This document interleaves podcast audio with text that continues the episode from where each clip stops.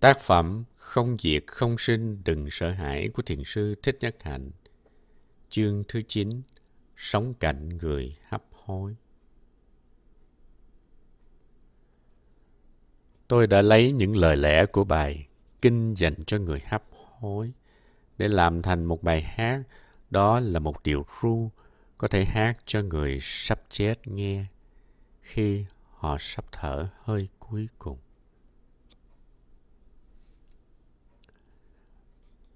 Thân này không phải là tôi. Tôi không kẹp vào nơi thân ấy. Tôi là sự sống thênh thang. Tôi chưa bao giờ từng sinh và cũng chưa bao giờ từng diệt.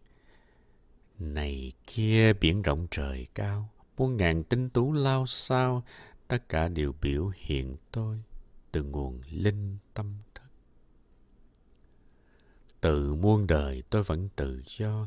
Tử sinh là cửa ngõ ra vào. Tử sinh là trò chơi cút bắt. Hãy cười cùng tôi. Hãy nắm tay tôi. Hãy vẫy tay chào để rồi tức thì gặp lại. Gặp lại hôm nay, gặp lại ngày mai. Chúng ta sẽ gặp nhau nơi suối nguồn. Chúng ta sẽ gặp lại nhau trên muôn vàng nẻo sống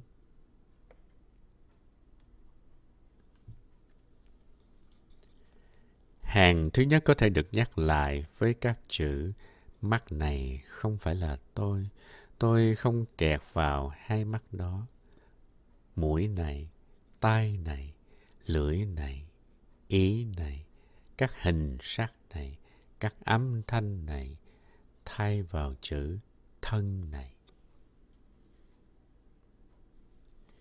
Khi hát hay là đọc bài này cho người hấp hối nghe, ta sẽ giúp cho họ thoát được ý nghĩ họ có một tự tánh thường hằng dính liền với một phần nào đó trong thân thể của họ. Tất cả các hợp uẩn đều bị tan rã như bản chất thực của ta sẽ không biến vào quên lãng. Việc hướng dẫn thiền quán này sẽ giúp cho ta không bị vướng vào ý niệm ta là cái thân này, ta là cảm xúc hoặc tư tưởng kia thật sự ta không phải là những thứ đó, ta là sự sống thênh thang. Chúng ta không bị kẹt vào sinh, không bị kẹt vào tử, vào có hoặc vào không. Đó là chân lý của thực tại. Vậy, xin hãy đừng quá bận rộn trong đời sống hàng ngày. Xin hãy dành thì giờ thực tập, hãy học cách sống hạnh phúc, bình an và sung sướng ngay hôm nay. Hãy tập nhìn sâu để hiểu được bản chất thật của sinh tử. Như vậy bạn sẽ được chết bình an. Không có sợ hãi. Đây là điều ai cũng có thể làm được. Nếu bạn thực tập như vậy, không còn sợ hãi, thì khi có người thân quen sắp chết, bạn có thể giúp họ được. Bạn phải biết thực sự bạn muốn làm gì và không muốn làm gì. Bạn là người thông minh nên sẽ biết cách dùng thì giờ một cách khéo léo. Bạn không cần mất thì giờ để làm những chuyện vô ích và tầm thường. Bạn không cần giàu có, không cần phải có danh vọng hay là quyền hành. Điều bạn cần là tự do, vững chãi, bình an và hạnh phúc. Bạn cần có thì giờ và năng lực để có thể chia sẻ những thứ đó với người khác. Hạnh phúc của chúng ta không tùy thuộc vào chuyện ta có nhiều tiền, của hay là danh vọng. Sự an toàn của chúng ta là do ta có thực tập chánh niệm hay là không? Một khi chúng ta có thực tập tỉnh thức, thì bụt pháp và tăng sẽ chăm sóc ta và chúng ta sẽ có hạnh phúc. Đôi mắt sáng, miệng cười tươi và bước chân ta vững chãi trên con đường thênh thang của cuộc sống tự do. Hạnh phúc của ta sẽ nở hoa trên những người sống bên cạnh. Chúng ta sẽ không dùng thì giờ vào những chuyện hời hợt. Ta dùng thì giờ cho sự tu học để làm cho đời sống ta có phẩm chất hơn. Đó là món quà quý nhất ta có thể tặng cho con cháu ta đó là những tinh túy ta có thể chia sẻ với bạn bè ta cần có thời giờ để tiếp nhận, học hỏi và thực hành những giáo pháp màu nhiệm của Bụt như bài dạy cho ông cấp cô độc và lúc ông hấp hối. Nương tựa vào gia đình, bè bạn và cộng đồng, tăng thân, ta thay đổi cuộc đời mình. Ta phải sống an vui ngay được, chứ không đợi tới may sao? Ta phải bắt đầu ngay lúc này, tại đây, sống an lạc vui vẻ ngay bây giờ. Không có con đường dẫn tới hạnh phúc. Hạnh phúc chính là con đường mình đi. Bài giảng của Thầy Xá Lợi Phất có thể tặng cho bất cứ ai. Ông cấp cô đật rất may mắn nhận được giáo pháp đó vào lúc cuối đời. Mọi chuyện đều vô thường và ta không thể biết lúc nào mà ta sẽ thở hơi cuối cùng. Ta có thể sẽ không may mắn với ông cấp cô độc. Có người bạn tâm linh bên cạnh để hướng dẫn khi ta sắp chết. Vì vậy, ta không nên để quá trễ. Ta nên thực tập ngay để có thể tự hướng dẫn mình.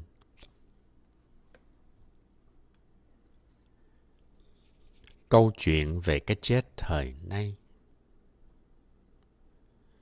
vào đầu thập niên 1990, trên đường tới trung tâm Omega thuộc tiểu bang Nữ ước để hướng dẫn một khóa tu, tôi nhận được tin một người bạn cũ đang nằm hấp hối trong bệnh viện ở ngay phía bắc của thành phố Nữ ước.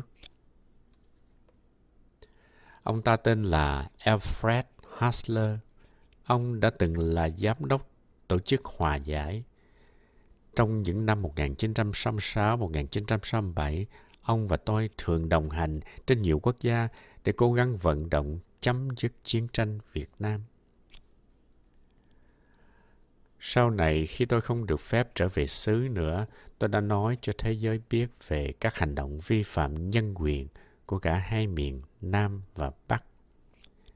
Hasler đã thay tôi qua Việt Nam để điều họp các công việc tại đó. Ông giúp các bạn tôi dựng những khu trại giúp nạn nhân chiến tranh. Chúng tôi cùng nhau nuôi khoảng 8.000 trẻ mồ côi.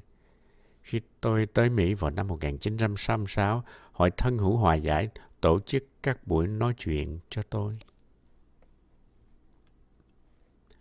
Khi sư cô chân không và tôi tới bệnh viện, Alfred đã hôn mê. Vợ ông Dorothy và con gái Laura của ông có mặt bên ông. Laura là người làm việc tình nguyện cho phái đoàn Phật giáo Hòa Bình khi cô còn rất trẻ. Khi Dorothy và Laura nhìn thấy chúng tôi, họ rất sung sướng. Laura ráng gọi để cha cô tỉnh lại. Ba ơi, thầy tới này. Cô chân không có đây này. Nhưng Alfred không tỉnh lại. Ông vẫn chìm trong cơn mê. Tôi bảo cô chân không hát cho ông ta nghe. Người sắp chết vẫn có khả năng nghe, dù ta không thấy được điều đó. Cô chân không bắt đầu hát. Thân này không phải là tôi. Tôi không kẹt vào nơi thân ấy. Tôi là sự sống thênh thang. Tôi chưa bao giờ từng sinh, cũng chưa bao giờ từng diệt. Cô hát lại lần thứ hai, lần thứ ba. Giữa bài lần sau này, Alfred tỉnh lại, mở mắt ra.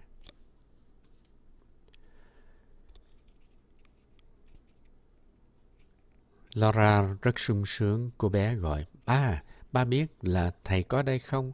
Ba có biết sư cô chân không cũng có đây không? Alfred không nói được tiếng nào. Nhìn vào mắt ông, chúng tôi hiểu là ông biết chúng tôi đang có mặt. Cô chân không bắt đầu nói chuyện với ông về những kinh nghiệm hoạt động chung của chúng tôi cho hòa bình Việt Nam. Alfred, ông nhớ thời gian ông ở Sài Gòn và ráng gặp thầy Trí Quang hay không?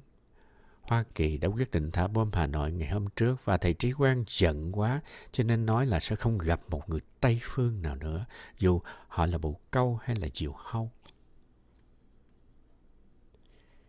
Khi ông tới thầy không mở cửa, Alfred, ông có nhớ đã ngồi ngoài cửa viết một đoạn ngắn. Tôi là bạn, không phải kẻ thù, tới để giúp cho cuộc chiến sớm chấm dứt trên xứ thầy. Tôi sẽ không ăn hay uống gì hết cho tới khi thầy mở cửa cho tôi.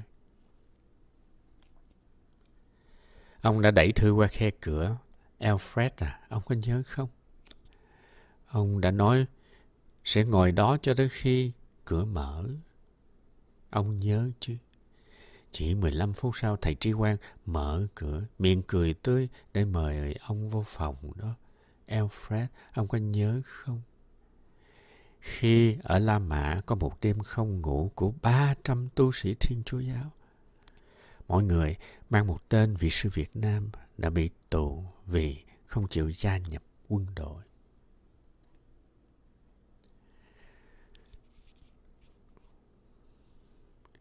Sư cơ chân không tiếp tục nói với Alfred về những niềm vui mà chúng tôi đã cùng trải qua khi vận động hòa bình cho Việt Nam.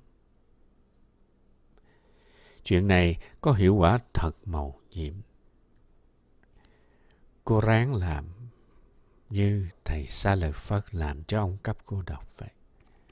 Cô cố gắng tưới tẩm những hạt giống hạnh phúc cho Alfred. Niềm vui của ông là lý tưởng phụng sự hòa bình và chấm dứt khổ đau cho người khác. Khi những hạt giống hạnh phúc được tưới tẩm, trong ông có sự thăng bằng về khổ và vui, nên ông tỏ ra bớt đau đớn. Trong khi đó tôi thoa bóp chân Alfred. Tôi nghĩ là một người hấp hối có thể không có ý thức gì mấy về cơ thể của họ vì nó đã bị tê. Laura hỏi, ba, ba có biết là thầy đang thoa bóp chân cho ba không? Ông ta không nói được, nhưng nhìn vào mắt ông, chúng tôi biết ông có nhận ra là chúng tôi đang hiện diện. Bỗng nhiên, ông mở miệng kêu lên, màu nhiệm quá, màu nhiệm quá.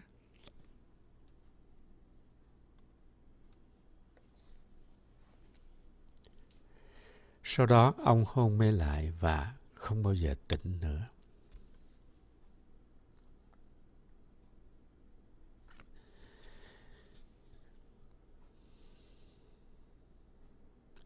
Đêm hôm đó ta phải nói pháp thoại hướng dẫn cho các thiền sinh tại Omega.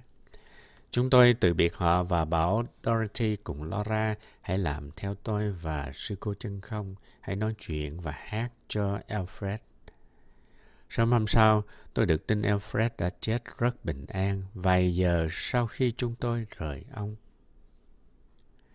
Những người bị hôn mê vẫn có cách để nghe chúng ta nếu chúng ta thật sự có mặt một cách bình an bên cạnh họ.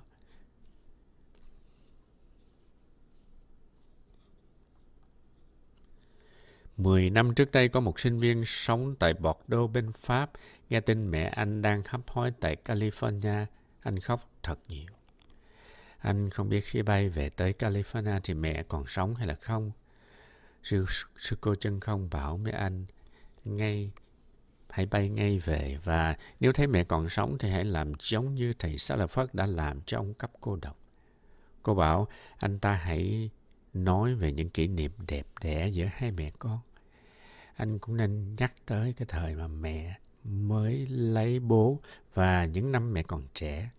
Nói với mẹ như thế, anh sẽ gợi lại cho mẹ những điều làm cho mẹ vui dù cho mẹ không còn tỉnh.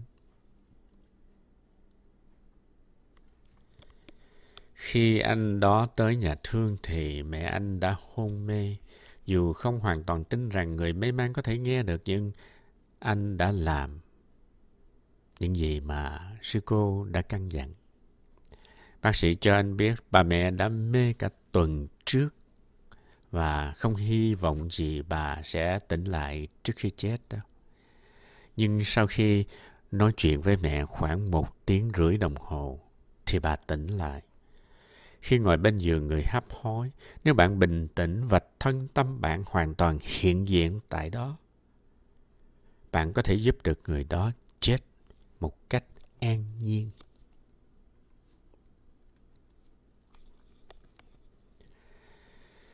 Vài năm trước đây, sư cô chân không tới thăm chị của cô bị đau rất nặng sau khi mà thay gan. sau hai năm cơ thể bà ta từ chối không nhận lá gan mới ghép đó nữa. Bà ấy rất đau đớn. Khi vô tới nhà thương, sư cô chân không thấy cả nhà ai cũng như đầu hàng. Thấy không còn giúp gì cho bà ấy được. Dù hôn mê, người bệnh vẫn quằn quại, rên la và kêu hét quá đau đớn. Tất cả các con của bà, kể cả người con bác sĩ, đều cảm thấy bất lực. Sư cô chân không đã mang tới nhà thương cái băng niệm Bồ Tát Quan Thế Âm của Tăng Ni Làng Mai. Dù chị cô đã hôn mê, cô vẫn để cho máy chạy. Mắt ông nghe vào tai bà và mở cho âm thanh lớn gần tới tối đa. Năm phút sau. Điều kỳ diệu đã xảy ra. Chị của sư cô nằm gần như yên lặng. Không còn quằn quại, kêu la gì nữa hết. Bà ta được bình an như vậy cho tới lúc lìa đời, khoảng năm ngày sau đó. Trong năm ngày chót đó, chị của sư cô đã liên tục nghe tiếng niệm Bồ Tát. Bà ta đã tới chùa nhiều lần và thường nghe niệm như vậy. Nghe lại khi hấp hối là tưới tẩm được các hạt giống quý báu và an lạc khi bà còn sống. Bà ta có đức tin và đã thấy được mình diện tâm linh trong cuộc đời. Bà đã nghe tụng niệm và nghe pháp thoại nhiều lần. Cây băng và giọng tụng niệm của Tăng Ni đã khơi dậy những hạt giống hạnh phúc, những hạt giống mà bác sĩ không biết làm sao tiếp xúc cho được. Ai cũng có thể làm như sư cô chân không, nhưng không có ai nghĩ ra. Tâm thức của chúng ta giống như cái máy truyền hình có nhiều đài. Khi ta bấm một cái nút, đài ta chọn sẽ hiện ra. Khi ta ngồi bên người hấp hối, ta phải biết nên chọn đài nào. Người thân với bệnh nhân là người tốt nhất để làm việc này. Nếu bạn ở cạnh người hấp hối, bạn nên dùng các hình ảnh và âm thanh có thể tưới tẩm những giờ phút hạnh phúc nhất của người đó. Trong tâm thức của ai cũng có những hạt giống của tịnh độ hay niết bàn, của vương quốc thượng đế hay thiên đàng. Nếu chúng ta biết thực tập và thấm nhuần thực tại vô sinh bất diệt, nếu ta hiểu được rằng đến đi, tới lui chỉ là những ý niệm và nếu ta hiện diện một cách vững chãi, bình an, thì ta có thể độ được người sắp chết. Ta có thể giúp cho họ bớt hẳn sợ hãi và đau khổ. Ta có thể giúp họ chết một cách bình an. Ta có thể giúp chính ta hiểu rằng không có sự chết, nghĩa là không có sợ hãi, chỉ có sự tiếp tục mà thôi.